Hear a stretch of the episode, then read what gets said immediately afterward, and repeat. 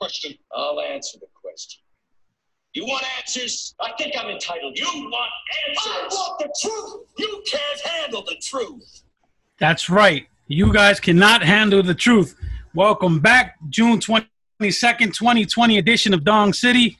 Henry Maldonado, Vince Mercandetti, and a lot of shit going on. Vince, how you doing, buddy? I'm good. How are you? Happy belated Father's Day, by the way, and to everyone else who's listening with children, human children.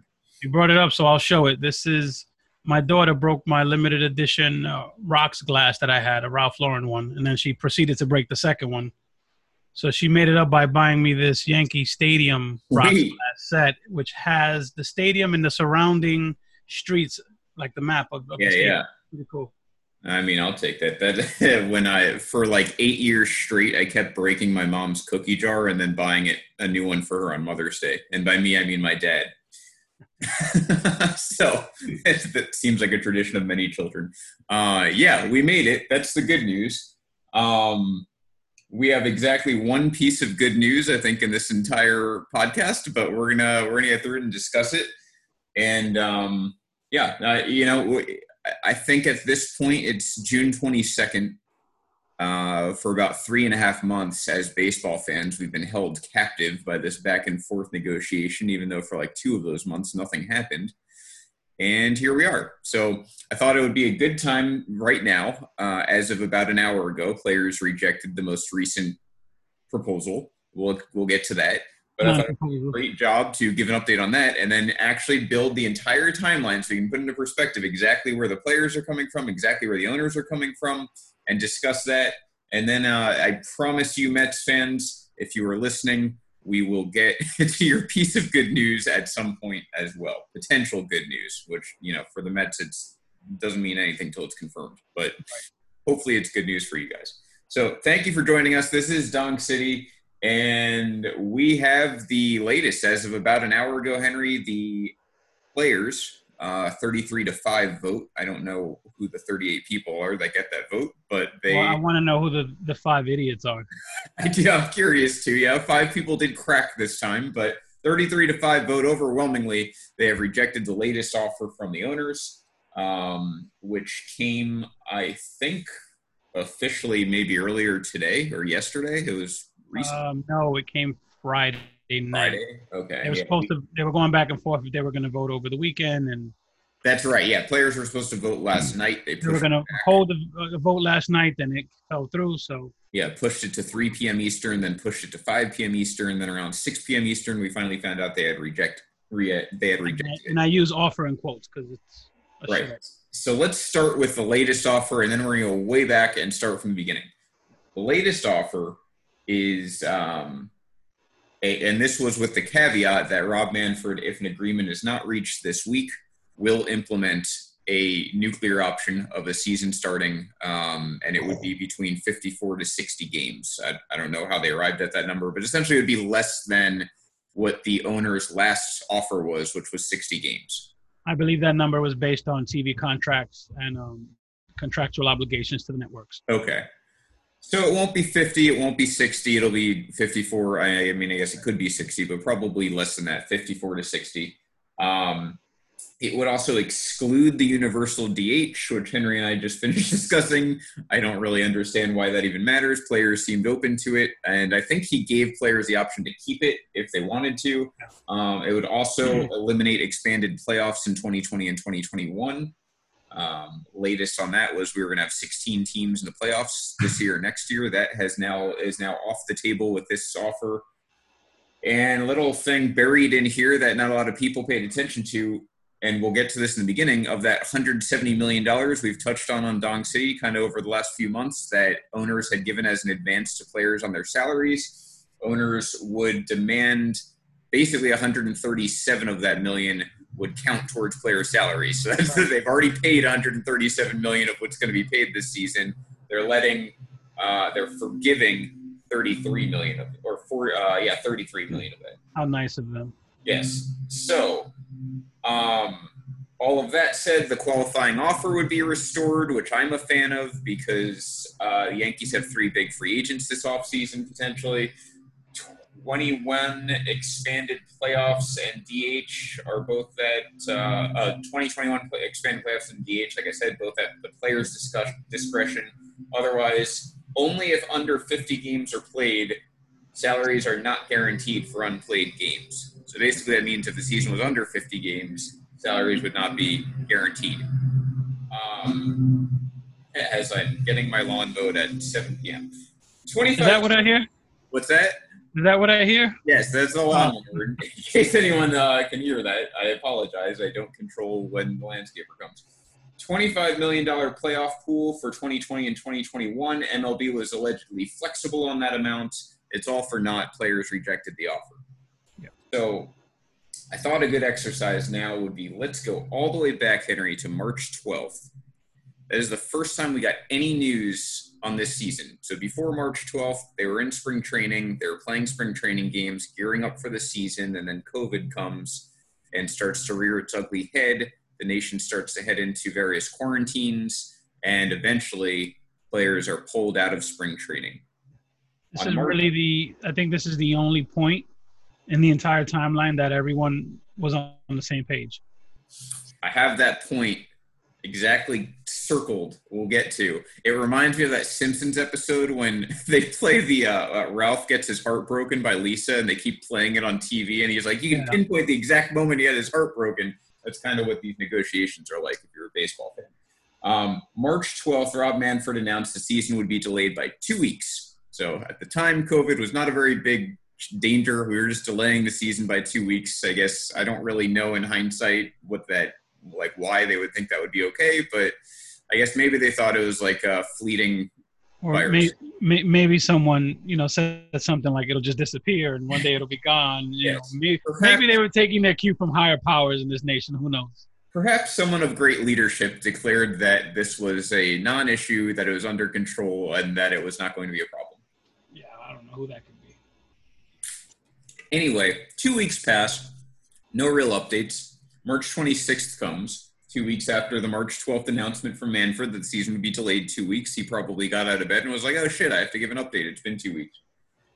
He uh, players agree. This was this was the last time that they were like amicable. Players agreed to a prorated salary based on games played, and owners agree on an advance of, of the aforementioned 170 million. So what that means is that they basically agreed to an 81 game season, half the season. Um, no start date or anything declared, no safety pro- protocols or anything, but they agreed on half a season, and owners were going to give a 170 million dollar advance to the players so they can keep obviously earning money while this was happening, and then the season would come and everything was all honky dory. Um, in exchange, players agreed not to sue for their full salaries, which is an important note kind of as a precedent to all of this. Players agreed not to sue for their full salaries because they're losing, again, 50% of their pay right off the bat, sans 170 million.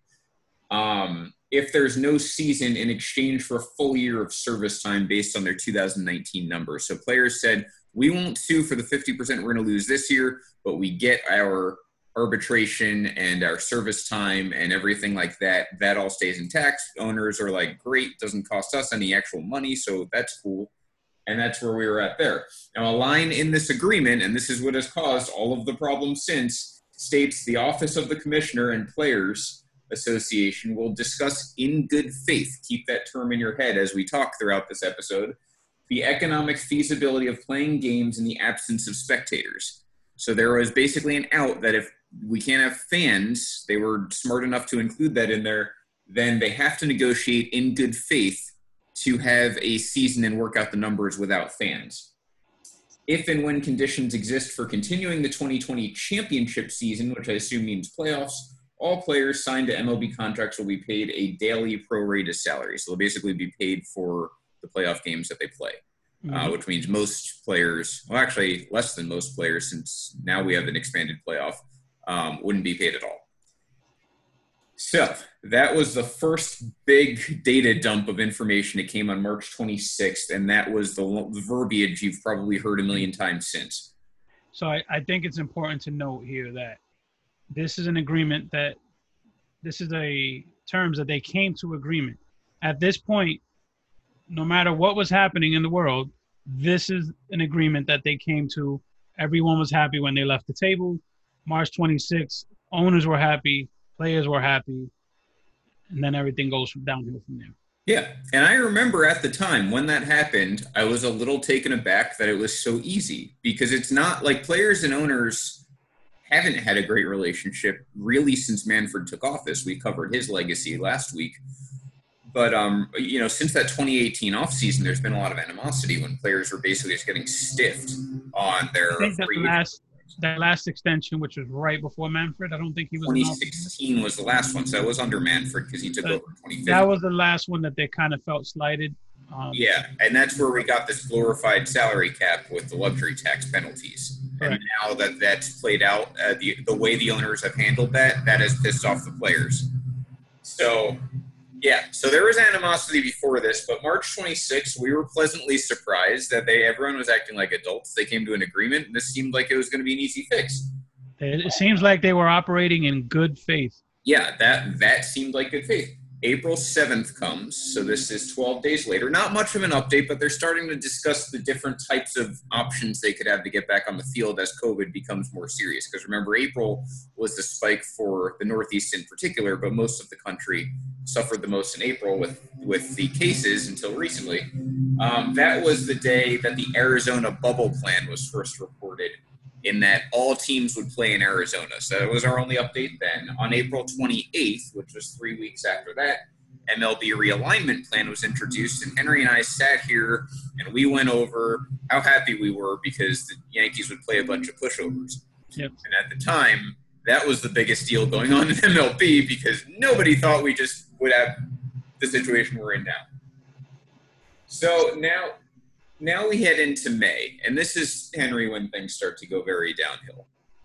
On May 11th, owners approved their first proposal, which was not percentage based. It well, it was percentage based, but it was revenue based. Right.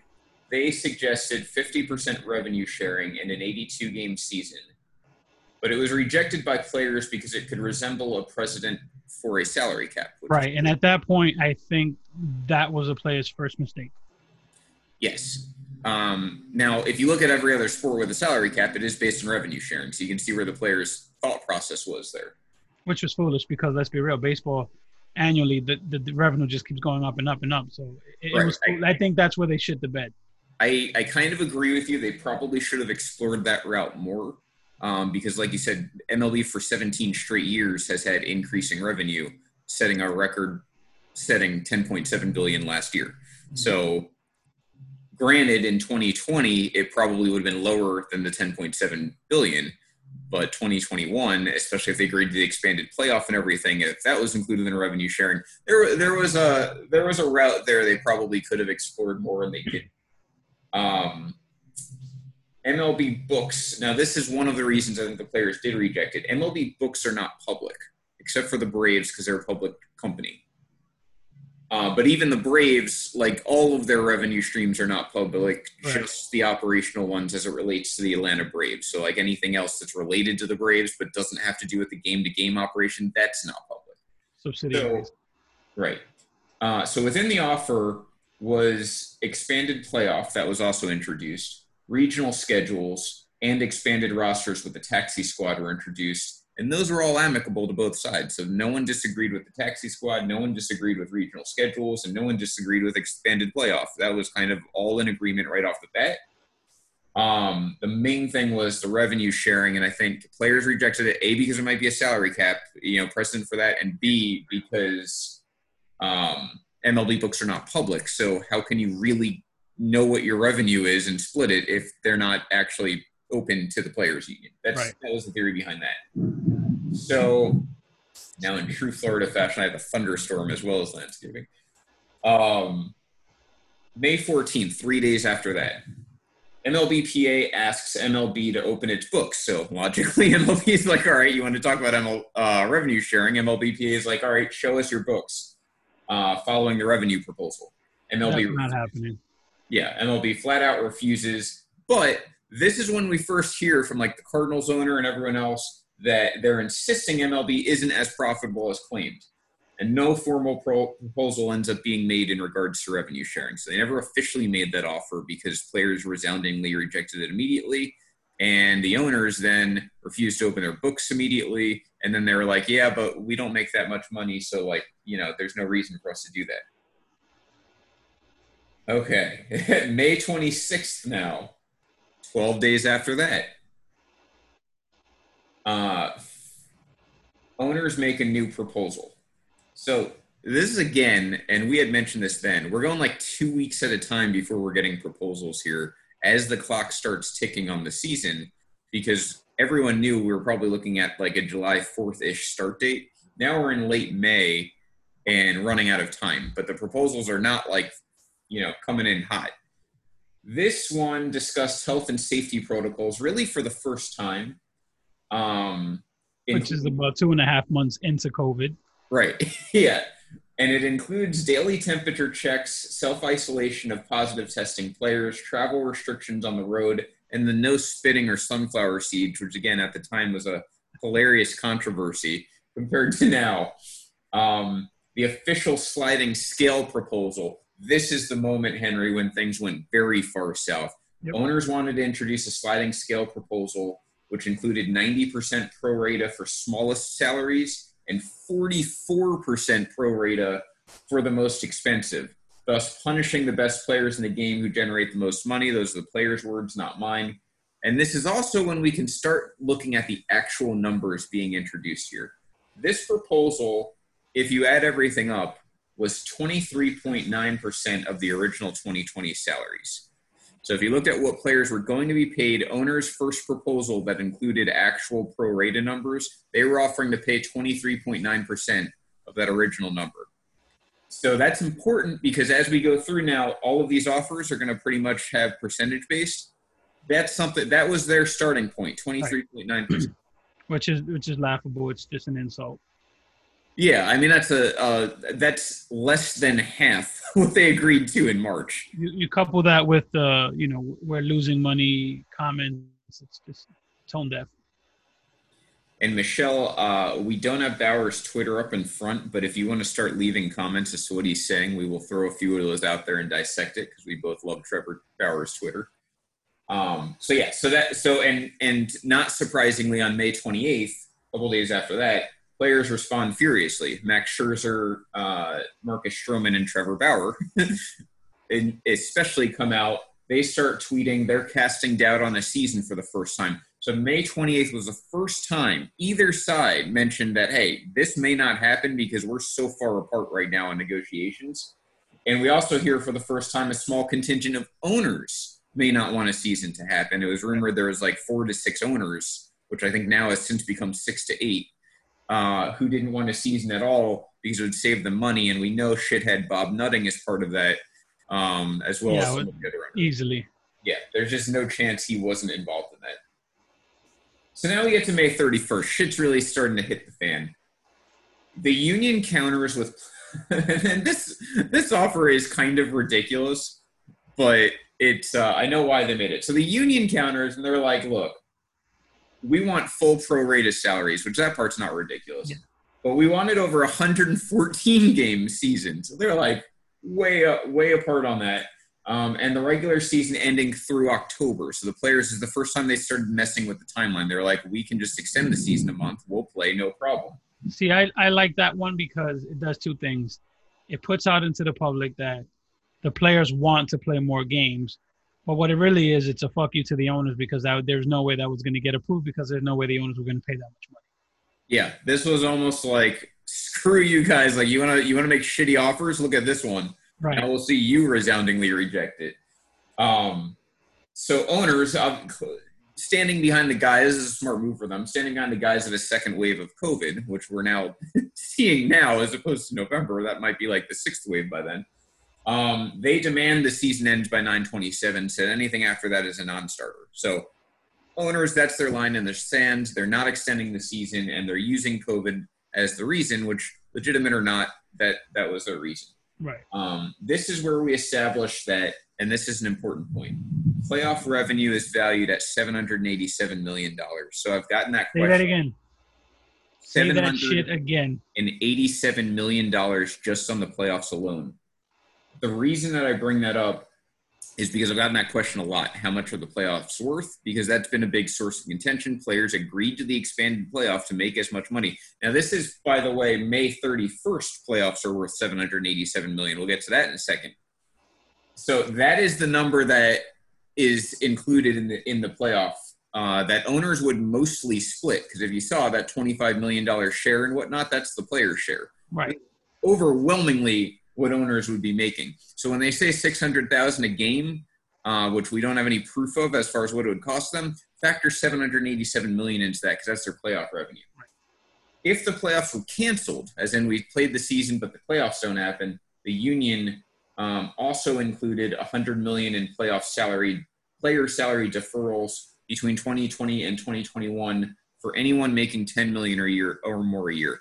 The reason that that's important, Henry and I discussed uh, way back then different ideas, and that was the first time deferred, first and last time deferred salaries came into play. Yeah. Own, uh, players were the ones saying it. They said if there's no playoff, you can take a hundred million dollars of our salaries and you can pay it back to us with a little bit of interest in 2021 instead to alleviate some of your financial concerns. Um, which not really a player concession, but worthy to note.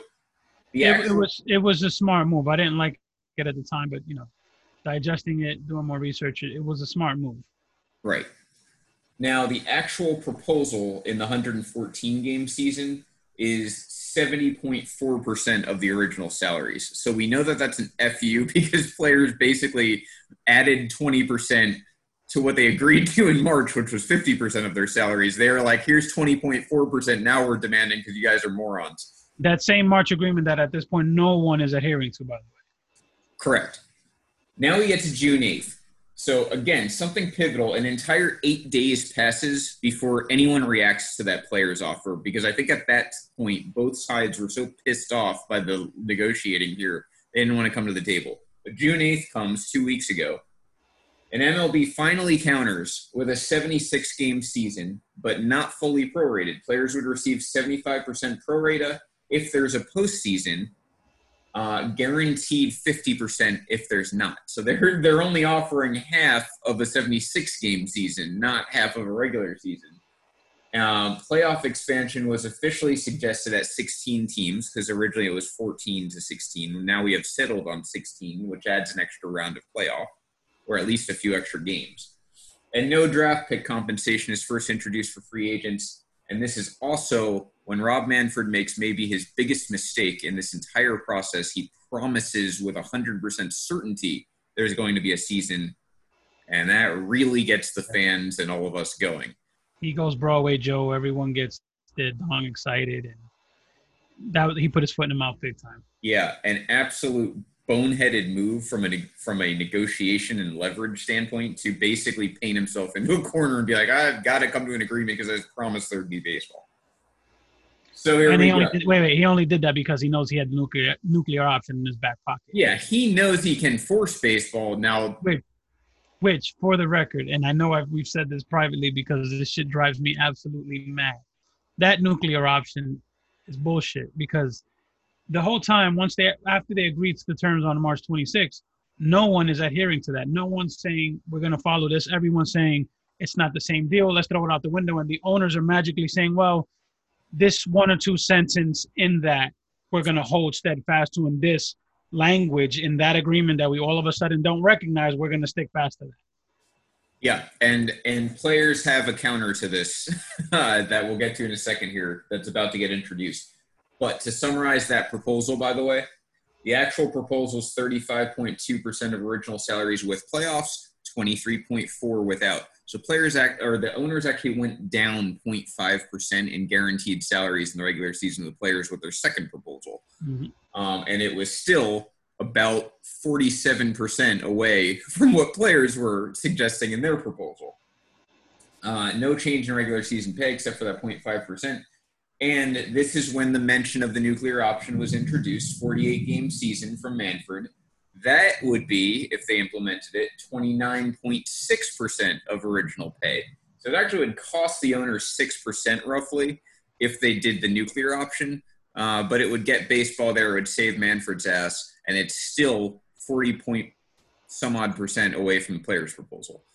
Um, and this is also where now the players said, okay, you want to play that game? Yeah, you can introduce yourself the nuclear option we agreed to in March. We're going to go back to that verbiage in March, and we're going to point out the line where you where it's agreed to. You had to negotiate in good faith to have as long of a season as possible, and you're throwing out these offers here that are 40% away from where we are, and they're not for as many games as possible because at the time on June 8th there's no reason to cut the season at 76 games. You could still play 90 some odd games, 95 some odd games at that point. Owners are refusing to pay. They're also refusing to open their books and prove why they won't pay.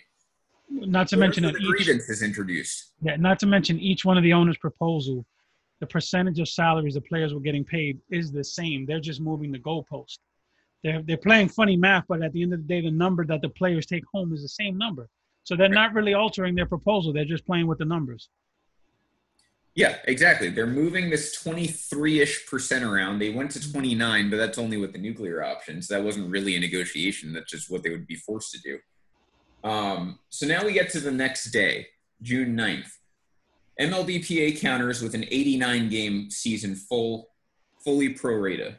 This is really important for a few reasons the anger stems from money tied into qualifying for the postseason. So the MLBPA is all pissed off because basically the owners are like, we're not really moving on anything in the regular season, but in the event we have a postseason, like here's all this money you can make. while we're making that bigger portion of the 787 million. So they're basically just taking it out of their fat wallet and being like, ah, you're gonna like you look at our wallet a little bit. Um, but by the way, there's no guarantee there's a playoff, and by the way, we're the ones who decide whether there's a playoff or not. Uh, so the proposal includes expanded postseason, five million in contributions to minor league charity, which we're going to touch on this second, focused on social justice, and a fifty million dollar flat fee for cancellation of the postseason. So players are saying, you want us to make all this money in the postseason, you at least have to like. There's a fee there if we don't have one. You have to pay us at least the fifty million.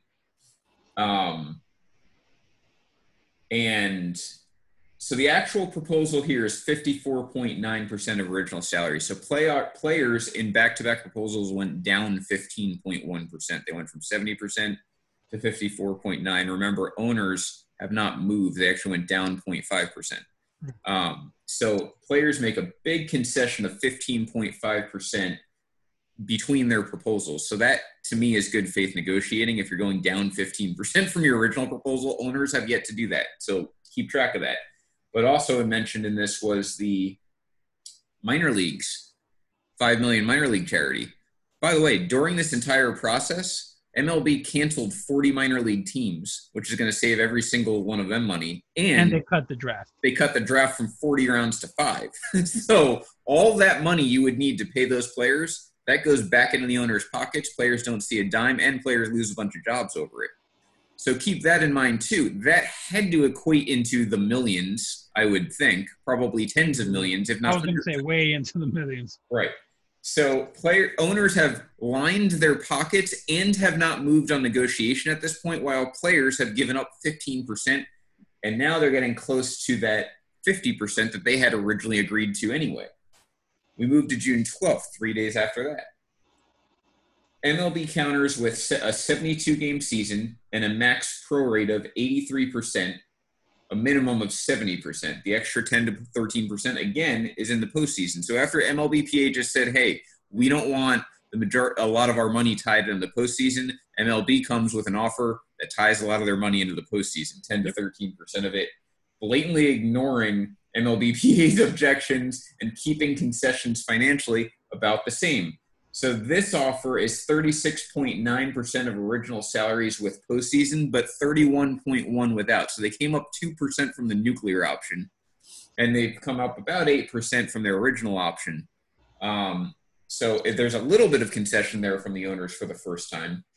June 13th, Union pissed off again that MLB is just ignoring all of their requests as far as negotiating goes kills the negotiation and makes that declarative statement tell us when and where, which you saw tweeted a lot from Bauer and everyone else. Um, this is with the caveat, which a lot of people missed out on. I've been getting personal comments about this, and I had to point it out. This is with the caveat they're going to file a grievance. So when you say things like, "Oh, the players promised to say when and where," and now they're rejecting proposals, it's because the owners are making those proposals with the caveat they drop their grievance. The Exactly. grievance now is their biggest leverage. So when they say when and where, they're saying, yeah, we'll play your 48, 50, 54, 60, whatever game season you're saying, but we're going to file a grievance because you haven't really done any sort of negotiating to make the season as long as possible. The nuclear option, by definition, is not making the season as long as possible. Not to mention the fact that they're tying that into the any new agreement tells you that they're definitely afraid of going to court. Yes. So as a result of that, now the owners have sat back, and two days later, Manfred makes the statement, which was like a week from his original statement, um, saying there may not be baseball. Exactly one week to the day. Yep. MLB then demands MLB PA drops threat of the grievance. So you can tell it really pissed off the owners and scared them a little because the first thing they did before they even made a counter proposal was say you bet you have to drop this You got to drop your grievance. And Manfred was willing to throw away the entire season one week after he guaranteed it over this grievance. So now 617 comes. This is when we got a little bit of joy for a little bit of time. After the face to face meeting, which no one knew about between Tony Clark and Rob Manfred, a new proposal, and this is the best offer the owners have made, of 60 games fully prorated is made with the season starting 719. It's also the first time we hear of a set in stone start date under the condition that the players drop their grievance. As well as the universal DH would be included, that extra inning change where a runner starts on second base would be included. Um, it comes out to 37% of the original 2020 salaries and a 16 team playoff expansion. So the best the best offer the owners have made is essentially giving the players a 13% pay cut in exchange with the no fans in the stands. Um, and we'll sum that up in a second. The union the next day responds, and they this is 618 a few days ago, responds with a 70 game proposal. So 10 games more, fully prorated, an increase in playoff money, uh, 50 million in bonuses in 2020, and a 50 50 split of new postseason revenues in 2021. We'll get to in a second. This is following a $1 billion agreement that owners made in, in that span for the 2021 ex- or for the expanded playoffs with television. Right. They're getting an extra billion dollars. Uh, the difference is estimated at around 300 million. So players basically are now like there's an extra 300 million there for players. That's what they're negotiating over. Owners refuse to negotiate since they thought the pr- previous proposal was an agreement. So basically, players said, "Hey, pay us for 10 extra regular season games. You just got a billion dollars extra, a 14% increase on uh, playoffs revenue with the expanded playoffs." And the owners were like, "No." Billion. Yeah. Um, and that proposal, for the record, would be 43.2% of the original 2020 salary. So the latest playoff player negotiation, latest player offer was a 43.2. So they actually came down almost 7% from what they agreed to in March um, and came down an astounding 26.8% from their original proposal, which we'll get to that in a second. So 619 comes, like I said, uh, MLB says it will not counter. And in addition to that, COVID has started to spike.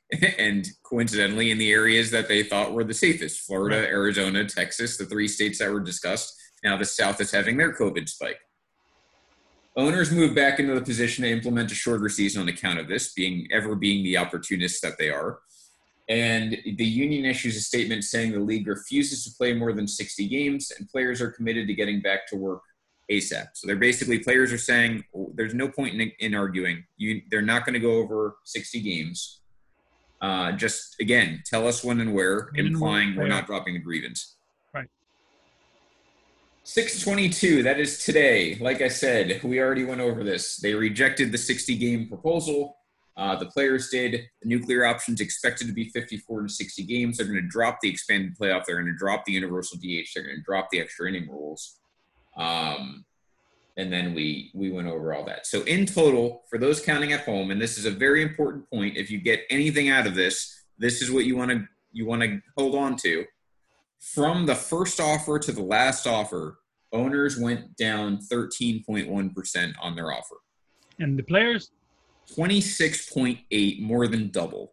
So when you make statements like I'm mad at both sides or this is the owners and the players fault or they're both greedy or they're both full of shit or it's millionaires arguing with billionaires, whatever you want to argue, remember those two stats. Players have more than double conceded what the owners have as it pertains to money and they're coming from a smaller pot to begin with because they're worth less than the owners. so basically, there's only one side operating in good faith. Right. And the difference now is 6.2%. That's all we're at. Those 10 games, 6.2%. And the players already said they're willing to negotiate between 64 and 66 games. So really, we're talking about four to six extra games of pay, and they won't do it. Uh, that would have been 3.7%. So we're at 3.5% is all the owners have to come up on. And we probably would have an agreement, and they refuse to go over 60 games. Yeah. So that's where we're at. That is currently. I know it's a very long math lesson. Now we can go back and get to your comments. So they're greedy Uh, fucks, basically. What's that? So, so the owners are basically being greedy fucks. Yeah. So now we get into the grievance part because you know I've gotten questions on that. Why is this grievance even matter? And players are estimating the grievance worth about a billion dollars in in money they would get um, Yep. on the aforementioned agreement that we covered, which is that owners are obligated per their agreement to negotiate in good faith as long of a season as possible. Players feel they have a good case that this hasn't happened. We just went over the numbers and feel that that's probably a legitimate case to it. But here's the worst. Probably closer to a slam dunk if their owners are begging them to drop it. Yeah, you can tell by the owner's actions, probably a little scared that this could happen. It's an independent arbiter. It's not someone assigned by MLB who would decide on this. And here's the worst part of all for the owners. If they go down this road and it goes into court, guess who's going to be legally obligated to show their books? That's the biggest thing in all this. It's not even so much that the players win and they get a billion dollars or a portion of the billion dollars. It's that this is a long play for the CBA after 2021 because if Right. you between now and then get owners to have to open their books and show all of their revenue, It's a wrap. it destroys their leverage going into the next CBA, and there has to be an agreement in the next CBA, or else we'll never see baseball again. No, this is this is where we're at. We're at the point where that's what they want. They want the owners to show their books because this isn't about this season. I think they've taken the L. Both sides have taken the L on this season. They know they're going to play 50 to 60 games. They know they're going to get paid for 50 to 60 games.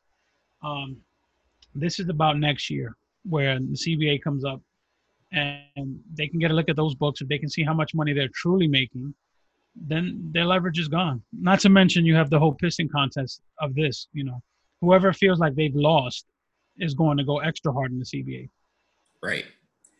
So now Rob Manfred and the owners have two choices. One is to implement this nuclear option, in which case it's going to be looked at terribly, I think, by fans. I would hope by fans. If they go and say you have to play 48 games, no one ever agreed to anything. I mean, that to me is, first of all, it's an insult because we know the owners decided, literally decided how many games there are, and that's not enough games for fans. They've been operating with the number of games in their pocket already. They already know what they were going to. Right. Play with. For me, I said way back when half of a season was legitimate to me. I think baseball inherently has a very large sample size. So if you're going to tell me you'll cut half those games out, I think 81 games is still enough to decide who the best teams are for that year. And especially if you're including an expanded playoffs, even those teams who might have gotten hot, they're still in the playoffs. You have to win a very long postseason with 16 teams. I would have been fine with that outcome. Whoever won, unless it was the Astros, I would have been completely okay with that team being a champion. I would remember them as a champion, no questions asked. You're talking 30 game difference from the 95 Braves, and not a single person on earth considers them an illegitimate champion. So that would have been fine. 60 games was like my gray area. I don't know about you, Henry, but at 60 games, I was like, maybe, but I never really thought of it because I thought we would have close to 100 games. yeah. 48 games, 50 games, 54 games, whatever you want to call it, is not that doesn't do anything for me. And we've seen that in the comment section too. That that isn't enough for baseball fans. None of us would give a shit. Yeah. At I mean, we'd still we'd, we'd still watch, which I think if we really wanted to stick it to them, we'd stop watching and watch the ratings go down. But with COVID, no one's going to be going to the game, so ratings will probably go up. But if we really gave a shit, we'd stop watching. Right. Um, Michelle asked, "What do you think would be better for a grievance case, Manfred in- implementing the season or canceling the season?" I think, and Henry, you phrased it best. Players have kind of fallen into a great opportunity here, in that Manfred really kind of looks bad either way. But I think to answer your question, Michelle, that if he implements the season, it's going to look worse for the grievance because that you look at the big timeline and it's like owners got what they wanted all along and what they wanted all along was as short of a season possible. And when the grievance is based on you have to negotiate for as long of a season possible that to me looks bad. I'm not an arbiter. I'm not a cba lawyer. I'm not a union lawyer but that to me would look bad at its surface. Uh, whereas if he didn't implement a season at least you can then if you're the owners be like yeah well they weren't negotiating in good faith either. We couldn't reach an agreement uh, but they both kind of look bad. There's no real winning there. What do you think on that? I think that's what it's about. I, I think there's no winning, and this is all about money. Um, I did want to address Joe's comment. He says he keeps hearing owners will have to show their financials. There's no legal precedent. I think once the owners started claiming that they'll lose money and they're operating under the assumption that they're going to be losing revenues, I think they opened the door for that precedent. This may very, very well be the precedent. Right. Um, yeah, it, it's it's not a guarantee, um, but I think that it, that is going to in the in the nature of what this is, which is a negotiation that we really haven't seen ever. Uh, precedents get set; they they aren't based on anything. So I think that in this case, with what that negotiation, what the negotiation is, what the language states, the actions that both sides have taken, it, there's a case there. Yeah. Uh, whether it happens or not, not a guarantee. I mean, look, Henry and I we guaranteed baseball this entire time, and we can't guarantee it anymore. I still think it's going to happen, um, You but know, we what- can't guarantee it anymore. We don't. All of this is now new territory for every fan living. what's funny is that we we keep talking about the money aspect. We keep talking about negotiations. We keep talking about all the pissing contests and everything in between. We don't. We're not talking about COVID, Right. which which you know, like Florida is getting killed. It's over three thousand cases a day for the last week. Right. Um, Arizona's getting killed. All these places where they thought the hot weather would kill the virus and we could just go play baseball with every team. Those places are hotbeds right now. Yeah, the Yankees and Mets have moved back to New York, which if you had asked three months ago, no one no Exactly. one would have predicted that. They they want to do their spring training in New York because New York right now has lower cases than Florida.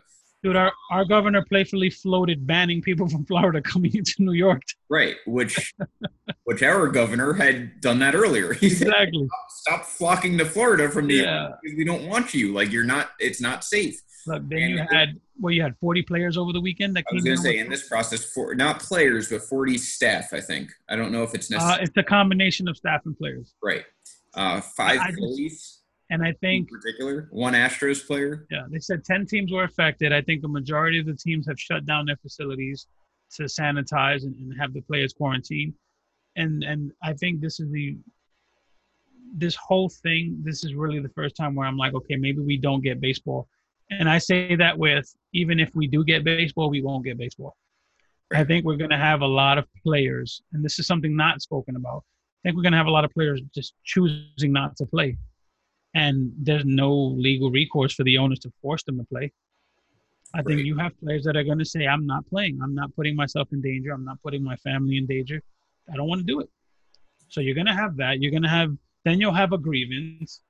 It, it, it's just it's a clusterfuck. It is, and player or um, fans are kind of on the losing end of all of this because now we're definitely not getting a legitimate season, regardless. And uh, now you can really look at the end of 2021 and say, I don't see any scenario with a grievance that's currently pending in court because it's not going to be solved this year. No. Um, a I think the minute the minute Manfred implements the nuclear option, the players file a grievance the same day. Right. So you're gonna have a grievance tied up in court. You're gonna have at best an illegitimate season, at worst no season at all. And you've got a CBA extent, and you only have a year. We've seen how these guys negotiate. They're, it's not like they're gonna. It's not like they are not going to take this time to sit at the table for the next year, for the next ten months until or nine months until next spring training and negotiate. It's not going to happen. You, you know what would save their ass? The same people that save baseball all the time. You and me. Yeah. The fans. The fans that make thousands of dollars to pay the millionaire salaries for the billionaire owners. The only way that would happen is if next year people miss baseball so fucking much that they go and sell out every ballpark, revenue is at an all-time high, and they sit there and they're looking and like, okay, guys, we can't fuck up this again. This is way too much money to fuck up, and they are forced to go and sit and make an agreement because the amount of money that's made. And the only way that happens is by the common folk, by you, by me, by everyone watching this podcast, listening to this podcast, buying games, going to the games, buying merch, filling concession stands. The normal everyday folks will end up bailing out the billionaires, like always. Yeah, that, that's that's essentially what's going to happen. Um, Joe had asked a number of warm weather cases of COVID spiking. Do you think the entire season will not occur due to state by state restrictions? I mean, COVID's now a factor.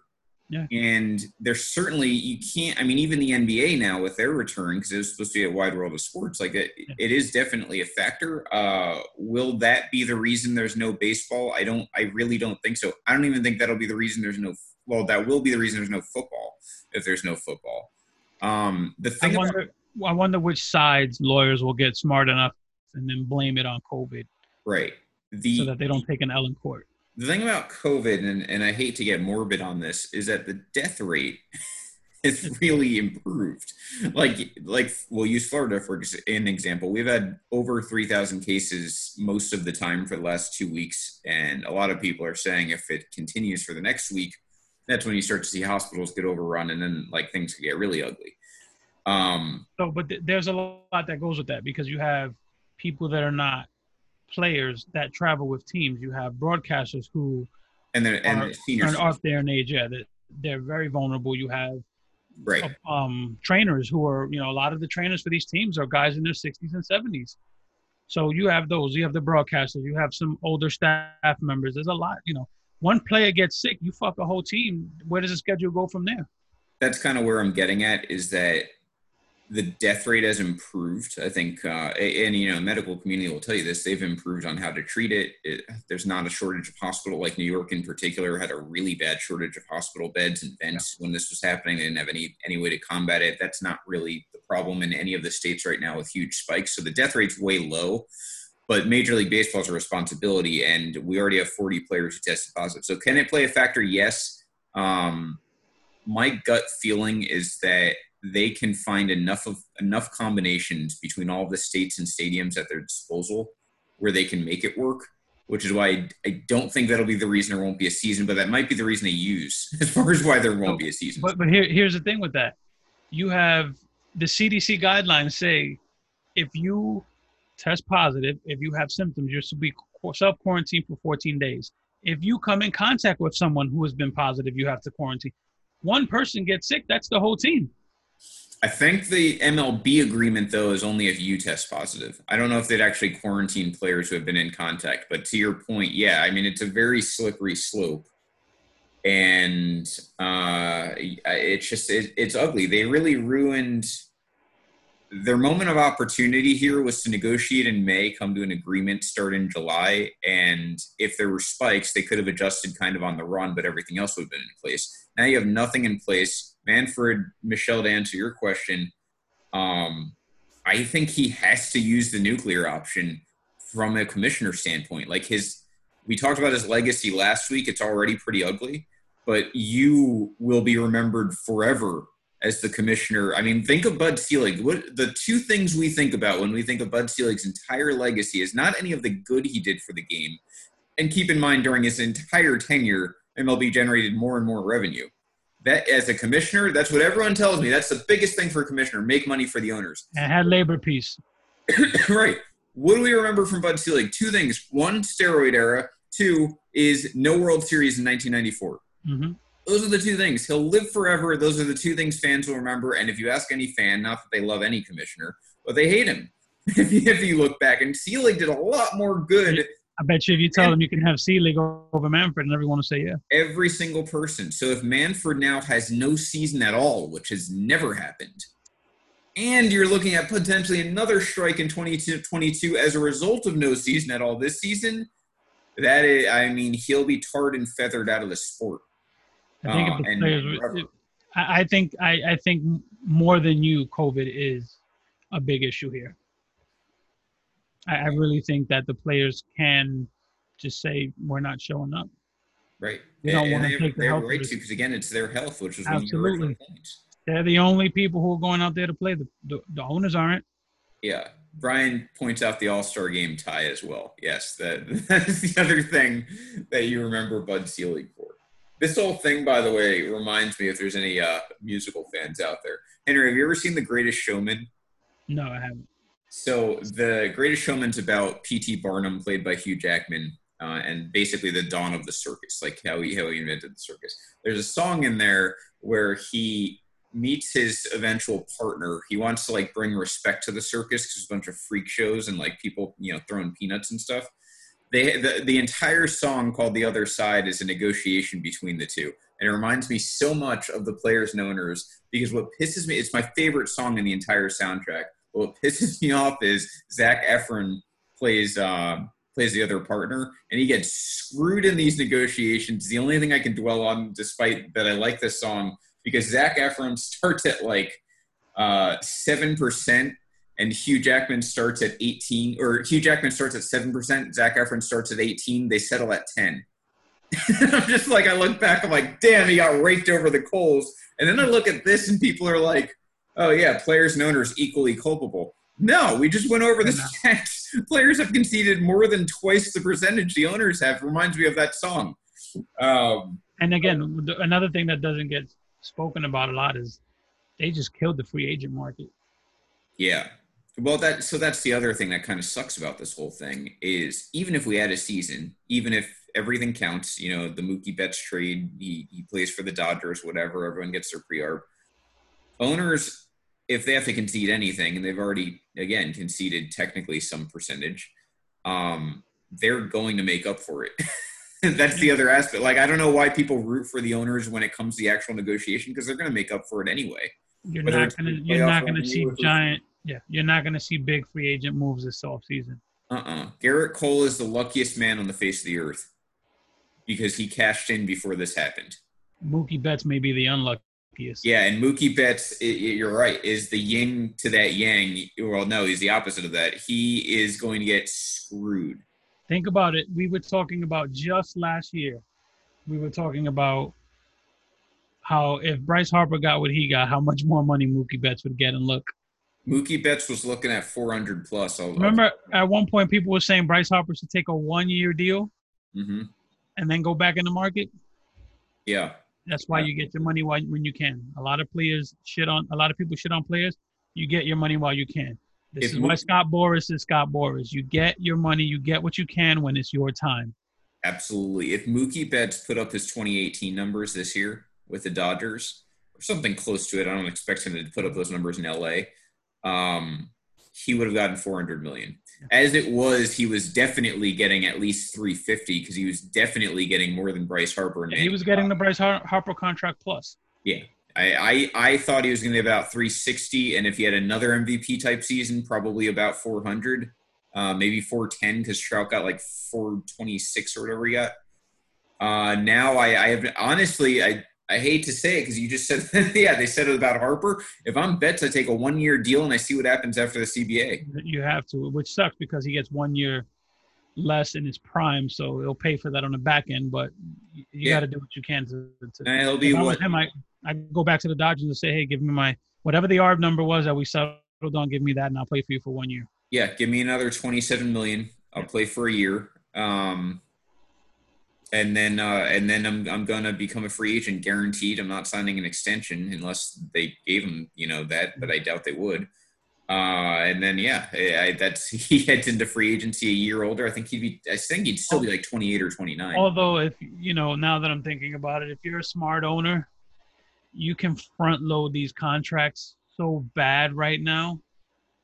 You know, and or like I've I've been saying for years, if I'm a GM, if I'm an owner, I'm offering a guy more money annually and paying him less years. So I'll give a guy forty million dollars, forty-five million dollars a year for four or five years, as opposed to giving them thirty-five for ten. That's what the Dodgers tried to do with Bryce Harper. I would do that. It was like a five-year, like two hundred million dollar deal or And something. I, and I think you'll you'll start seeing deals like that where owners go, okay, we want to sign you, we don't know where the CBA is going, money's tight right now. If you did this, we'll pay you now, but for less years. right. Players are going to sit there and they have to really think about that. What fascinates me, Dodgers and Yankees in particular, with the Mookie Betts situation. Because if you're the Dodgers, you did give up Alex Verdugo, so you know you cleared a spot essentially for Mookie Betts. Granted, as a rental, granted they were going to be all in this year, um, but they are going to do what they can, I think, to re-sign him, and they will have the money to re-sign him if they wanted to. Now, here's the part where I'm going to kind of shit in some Red Sox fans' cereal. They have been saying, you know, the the not so obvious conspiracy is that Red Sox fans feel we can give up Mookie Betts for essentially nothing. I mean, they they received players, but he's not going to play in LA. He's then going to become a free agent, and then we can re-sign him. Yeah, not happening. This is still the thing that I haven't seen answered anywhere, and I've looked everywhere for it. If there's no season, Mookie Betts does become a free agent, but what happens to the luxury taxes? For example, we use the Yankees and Red Sox for an example, first ones who come to mind. The Yankees exceeded the tax. They already got punished in this draft, losing their second and fifth round draft mm-hmm. picks, whatever it was. But will they get screwed with the other ramifications, the international pool money and everything like that, by exceeding the luxury tax threshold? Because now that even if it's pro rata, they're not actually doing that. And the opposite of that, the Red Sox were looking to reset their cap this year. Does that still count? I I think it counts because if you're the Yankees, it's actually beneficial because you're not adding money on via trade or anything. At the end of the year, you're letting money go. I Right, think Damon's Does gone this everyone year, reset right? their cap? Yeah.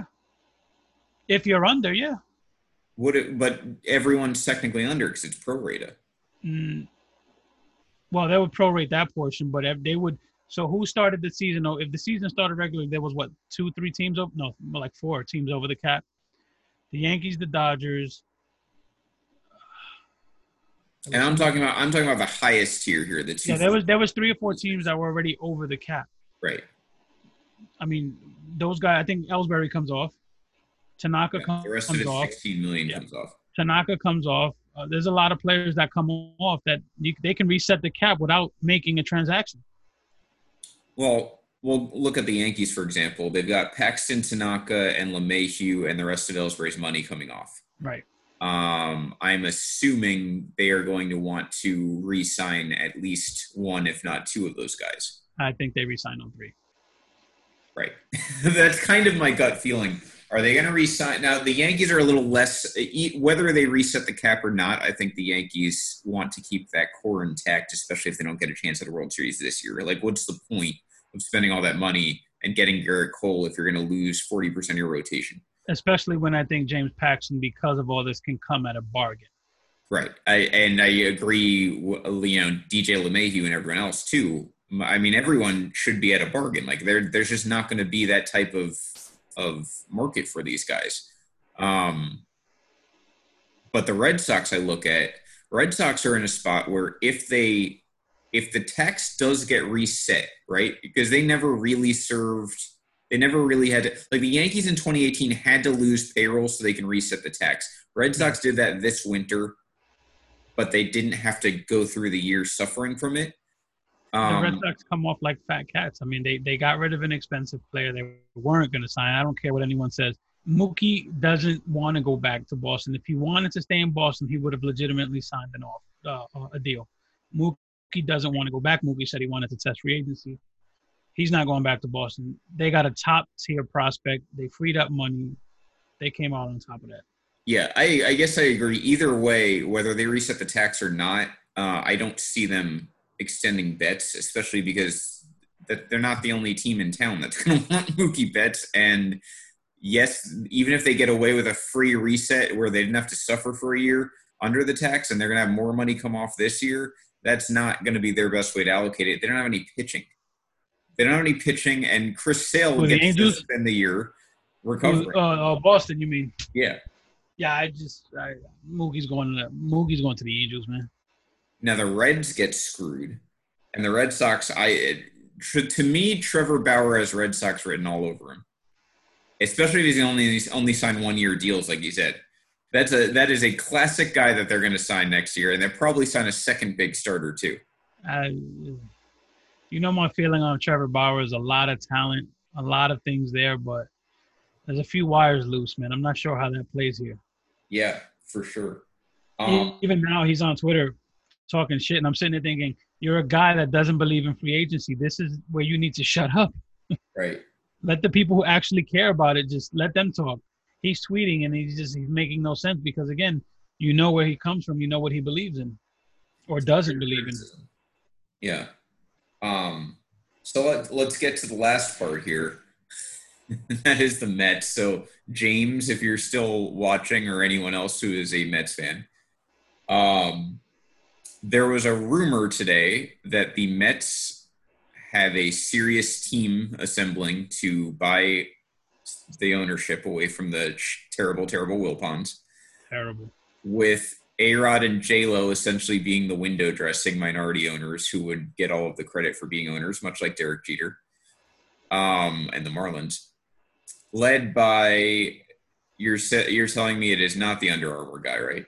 No, it's the body armor guy. Body Armor guy, yes. The body armor and the founder of Vitamin Water, who then sold Vitamin Water to Coca Cola for stupid money. right. So His name is Mike Repole, and this guy has deep pockets. He has ties to New York. He graduated St. John's. He is a St. John's booster. Um, I, I like this, man. I, I like this a lot. I think this is. I actually hope this happens. I know we playfully go back and forth. Oh, this guy also, he uh created Pirate Booty. You know the chips, the little puffy. Uh, yeah, all right, yeah. good. I like that. yeah, those are good. But he, um, you know, I, I think while A Rod and J Lo have the star power, his pockets. Um, he tried buying the Mets in 2011, by the way. Okay. Yeah, yeah, did- right. This was his he- second He second did attempt. make he did make an offer. I, I think this is what the Mets could use as a franchise. I think you have A Rod, who is a lightning rod. No matter where he goes, no matter what he says or what he does, the guy's a lightning rod. J Lo is adored by everyone from old women to young women to children, men, of course. Everyone loves J Lo. They can sit there and New York ties, by the way. Yeah, they can just sit behind home plate and they'll draw, you know, the uh, Jerry Seinfeld. That they'll they'll draw big names. They'll have big pockets. They'll have star power, and, and I really hope this deal goes through for the Mets. They they deserve it. The Mets fans deserve some real ownership, and um, it'll be fun when it's always fun in New York, man. When both teams are are, rocking and they they they're going for the same free agents, and then they're both playing well. There's nothing like New York when both teams are playing well. Right. I um I'll preface it by saying yes, I, I hope it goes through. I'm just of the general belief I want as many good owners in in my sport as possible. Um, I don't. if you've been listening to this show, you know that I I hate most owners, uh, but there are there are better owners. You know, I think obviously the owners of the Yankees and the Cardinals and whatnot, as far as being owners, forget what they are as people. Um, those are good owners. They try to compete. They have revenue to compete. They do what they can. They don't. They don't try and skirt the system at all. And it's not just big market teams too. I mean, the Cardinals are like a mid market team, but you've got good owners out there who know how to run a business and they know how to run a team and they know how to get the best of both worlds. The Mets haven't been that for years and years and years. They went to the World Series in 2015 and almost immediately fell apart after they lost. They went to the World Series in 2000. Uh, they just they haven't been able to sustain anything really since the late 90s, and unfortunately for them, the Braves were better than them in the late 90s. So they kind of 2006, man. yeah, and and then 06, that, the- I, I always say, man, that Endy Chavez catch, man. I always when that catch happened, I said they're going to the World Series. I thought so too, and I was rooting. That- so, I was in college. I was rooting so hard for them in that game because That everyone. Endy Chavez catch, his arm was like a good two, three feet. That was the unbelievable. Brought that, shit was- back. That was the Odell Beckham catch of baseball in that it was made in a losing effort, but all anyone ever remembers about that game is not Yadier Molina's ninth inning home run. Mhm. It was or whatever inning. It was Endy's catch. um, Like I said, man, his arm was so far behind the fence, and he brought it back, and it was the end Yes. inning. his entire arm was over the fence. You just like you see a lot of ticky tacky robbed home runs or like a piece of the glove. His entire arm went over the wall. As a, as a baseball fan, you were rooting for that, and and I just, you know, you think, you know, well, after 2011, I stopped thinking that way, but you know, you you think that sometimes there's destiny and, and stuff like that, you know, baseball gods and that kind of shit, but. When that happened, I'm like, that's such a momentum swing. They're winning. They're going to the World Series, and then the home Yeah. run happened, and it was over. Now here's there's so many other emotions I have about this, just like comically about Mets fans, is that now they're like A Rod, they're gonna be the biggest fans of A Rod, which cracks me up. Um, A Rod's a great you know- steroid user, which cracks me up because we've heard shit for so long about the Yankees and their steroids. it'll be funny. We'll rib them. We'll have fun with it. But uh, I, it's it's hard. I don't see it happening because, you know, the other ownerships of the other teams they're very guarded. It's it's a good old boys club who they let in. They Mark reject Cuban- so many good owners. Mark Cuban twice. If you remember, Mark Cuban had the highest bid for the Dodgers, and then all up. of a sudden, all of a sudden, the the the, se- the secondary group, which included Magic Johnson and the current owners, all of a sudden their bid was slightly better than Mark Cuban's. Come on, Mark Cuban said he's done trying to buy a baseball team. To be fair, though, I mean those were good owners too. But I agree, the Mark Cuban thing comes to mind. They almost they like have basically banned him from ownership, even though he's proven to be a great owner. Um, I hope it happens for the Mets. I I agree with you. I like you know New York in general needs better teams. it's such a major market, major city, and they've got like ten teams, and eight of them suck. So when I think of MLB owners, you know what I think? You know the Simpson episode, Grandpa yelling at the clouds. Yeah, That's the MLB owners. They're the old man yelling at the clouds. They don't want polarizing owners. They learned their lesson from George Steinbrenner. They won't have a George Steinbrenner type of owner again. right. As Joe said, it means A Rod's not announcing. I like A Rod as an announcer. I do too. Yeah. I like him little- behind the mic. He's got a little Tony Romo in him though, where like I was gonna I was gonna make that same comparison. There's Yeah. a way he can dissect the game and the situation, which actually pissed me off more because you can see how great of a baseball mind he is. And I'm like, dude, you came up, you know this, and you came up empty so many clutch moments for us. like, come on. and you but no, wonder how that translates to ownership. But I will say this: this is what I find fascinating. The Jeter A Rod rivalry would continue into ownership, Yes, it will. and I feel like A Rod's going to win that battle. Not just because he has the better market, He has the better market. I, I think he's a better baseball mind than Jeter is.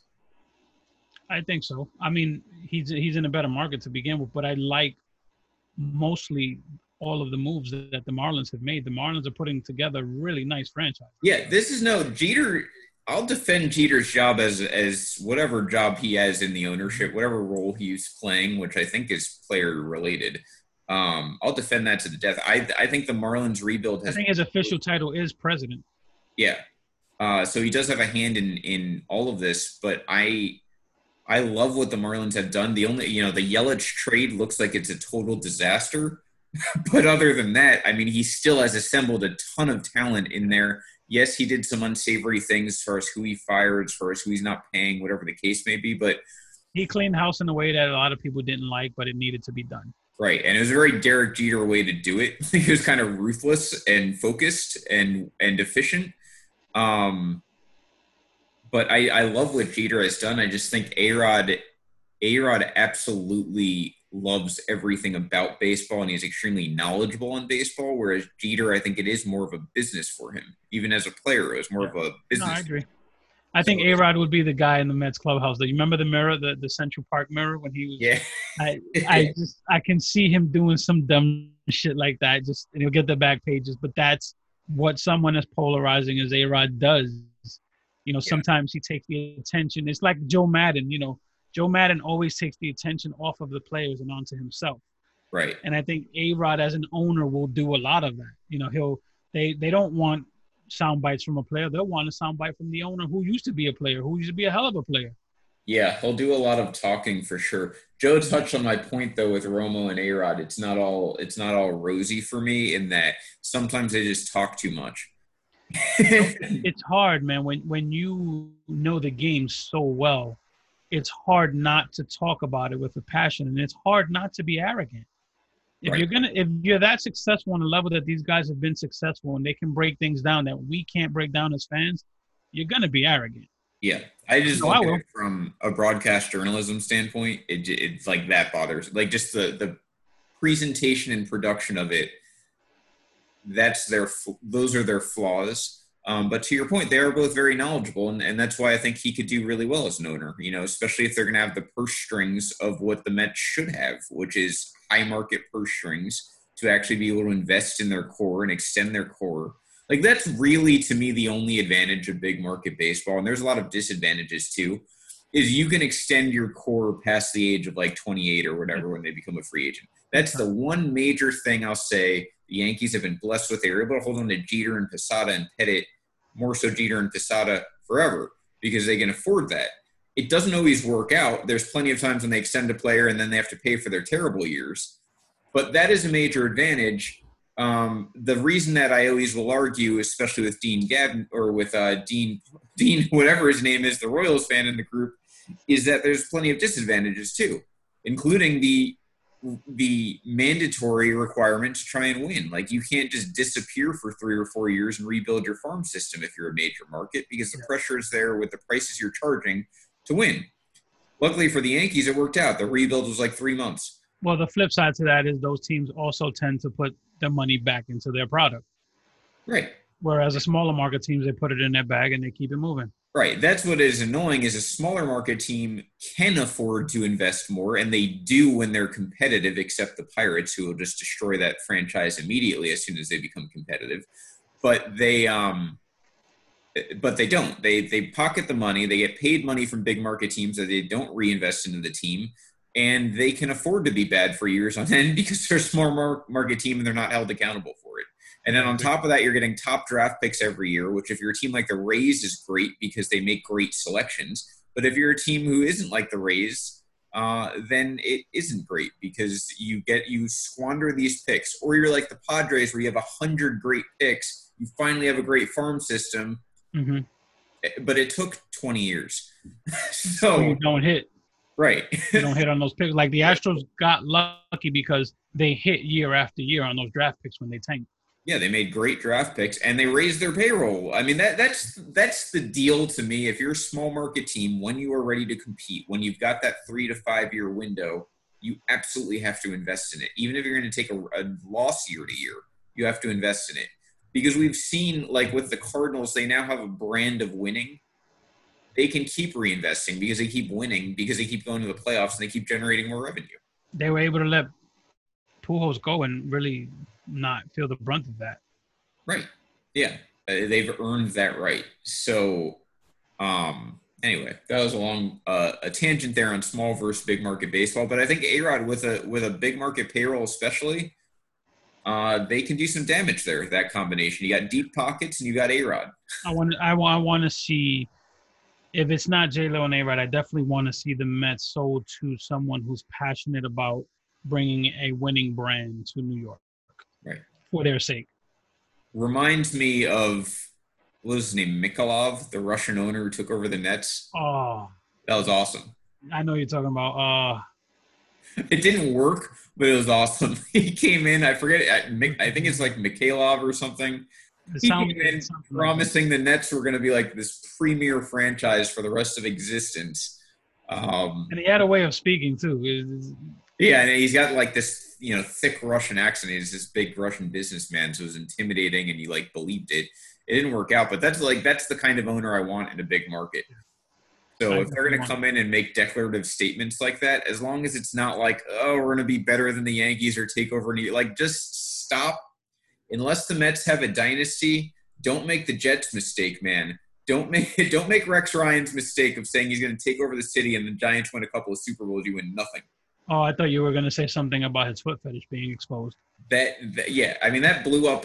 That gets underrated. Giants win a Super Bowl. Jets never make a Super Bowl. Mark Sanchez becomes a bust. Rex Ryan gets fired. That's what you, that's what happens when you make that statement. There are definitely teams in the New York market who are king, and then there's the teams who are second fiddle. And until second fiddle wins things and becomes king, you can't make statements like that. So that's my only advice. I still have the foot fetish thing in mind. You you were in Florida, man, but that shit was all over the papers. That that was on what Sports year Talk was- that was Radio. what 2010. And I think so, man. The whole foot fetish thing was they the headlines. Were, were I think I was in Connecticut at the time, but um, Rex Ryan foot fetish was the best. yeah, that was a great. That was a great time to be in New York in general. Yeah. Like t- tw 2007 to like 2012 was a, a nice time. By by the way, Rex Ryan should have an opportunity to coach again in the league, but that's another issue. I I would think, yeah. So, Eddie coming in here is asking to talk about how good Mike Trout is. He's not very good. He's got a zero batting average right now. We're not playing baseball, and I'm still mad at Mike Trout for his stupid comments back in March. So that's that's what you'll get out of me about Mike Trout. Mike Trout did join the uh, the caravan and, and you know when and where.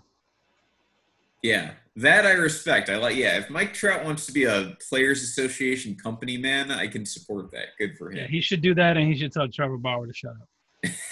Yeah, yeah. Assert your dominance. Go play with a drone.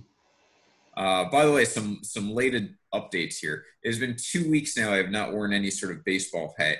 Um, reason is minor protest. We'll see if it continues as my hair gets longer. Uh, second thing, sporting. I had I had to wear one as the ceiling fan light shining uh, on my. I, I see that. Second thing, we've got Trenton Thunder going on here. That's also a protest. That's uh that's minor league baseball for you. I, I kept it classic with with the goat of relief pictures. You know. It's a good call. Good call. And Third I- thing, I'm now as cool as Henry and Randy. I've got uh, Baseball Life back there. If you can see it, my banner arrived minutes before the show. Immediately put it up. So now I've got Baseball Life in one corner, and I've got the uh, Dunks or the uh, Bronx Bang Bros 2018 Fantasy Championship for Baseball Life in the other corner. So um, I did before we wrap up. I did want to give a a kudos to Nelson Cruz. He did win the uh, Muhammad Ali Humanitarian Award at, at the virtual ESPYS yesterday, and they did a nice kind of a video montage of all the uh, stuff that he does. I know he's trying to build a school in the Dominican Republic. Um, so kudos to him. It was a very emotional moment. I'll post a video in the group once we're done. But uh, yeah, that was that was really nice to see. Yeah, that that is great. Good for Nelson, uh, the elder statesman at this point of the league. Um, you know, 40 and still putting up numbers in Minnesota, who's- places. Whose PED use gets swept under the rug? Oh yeah, David Ortiz is- user, probably still a total roid user, but you know, good for him. Um, last thing we've got uh, Wednesday, a couple of podcasts you're one to tune into. Step back and the lab usually on Wednesdays. I actually died the lab, but I don't want to spoil anything. It it may be live, uh, and by live I mean Johnny and Matt will be in the same spot. I don't know if that's happening this Wednesday or a Wednesday in the future, but Matt Whelan will be in Florida for a while, so uh, we will all meet up with him at some point. The Florida contingent down here, which consists of me and Johnny and some other members. Um, so look out for that. I don't know if they're going to announce it, if they've set a date yet, but uh, like they're getting married. Uh, but yeah, tune into the lab Wednesday and uh, step back also on Wednesday in their semi new slot. They've been putting out great product. Definitely something to tune into. If you're not in Step- life, The Step Back is one of my favorite podcasts. Um, they're getting some steam rolling. Yep, Leon and Jacob do a great job. Uh, if you're not in Ball's life, if you like basketball, even in the least worth in yeah, even in the least, it's worth going in there. They do some fun watch parties and stuff like that. It's it's a little bit of a different feel, I think, compared to the other sports groups we have in life groups. I So, uh, I'm always jumping in and, and freaking in the comment section trying to take over. I might as well just be on with them. But yeah, yeah, so uh, you've got that. The lab, obviously, if you're not in food life, definitely go into food life. Um, they post things. I'm hungry all the time. And uh, yeah, and then we've got uh, yeah, the Audible. There we go. Uh, that's on Friday of this week, as far as I know. So look out for that. Randy Hammond, Matt Bushnell. If you're a football fan, definitely please go into Football Life. And if you know football fans, please invite them into Football Life because that group really needs to grow considering it's football. Yeah, they rebooted that podcast strong, man. They came out the gate swinging. yeah, they. Uh, if you haven't heard Matt and Randy discuss X's and O's of football, it's really something you want to do. Um, you know, it's not. It's obviously not as great as Henry and I discussing baseball, but it's like a close. You know, it's close It's second. close. And and by the way, if you want to ruffle his feathers, just remind him how good Josh Allen is and will be. Yeah, like triggers for Matt. Mention terrible Bears quarterbacks and draft picks. Mention Josh Allen and how great he is. Triggers for Randy. Just mention anything positive about the Giants, and he will immediately just be short circuited. So Yeah. there you go. That's reason to tune in. You can troll them in the comment section. Anyway, this has uh, this has been Dong City. Join us next week. It'll be the day after my birthday. I'll be a freshly minted 33 year old. Uh, Monday 7 p.m. Still plan to make it there. So we will talk to you next week. Dong City bitches.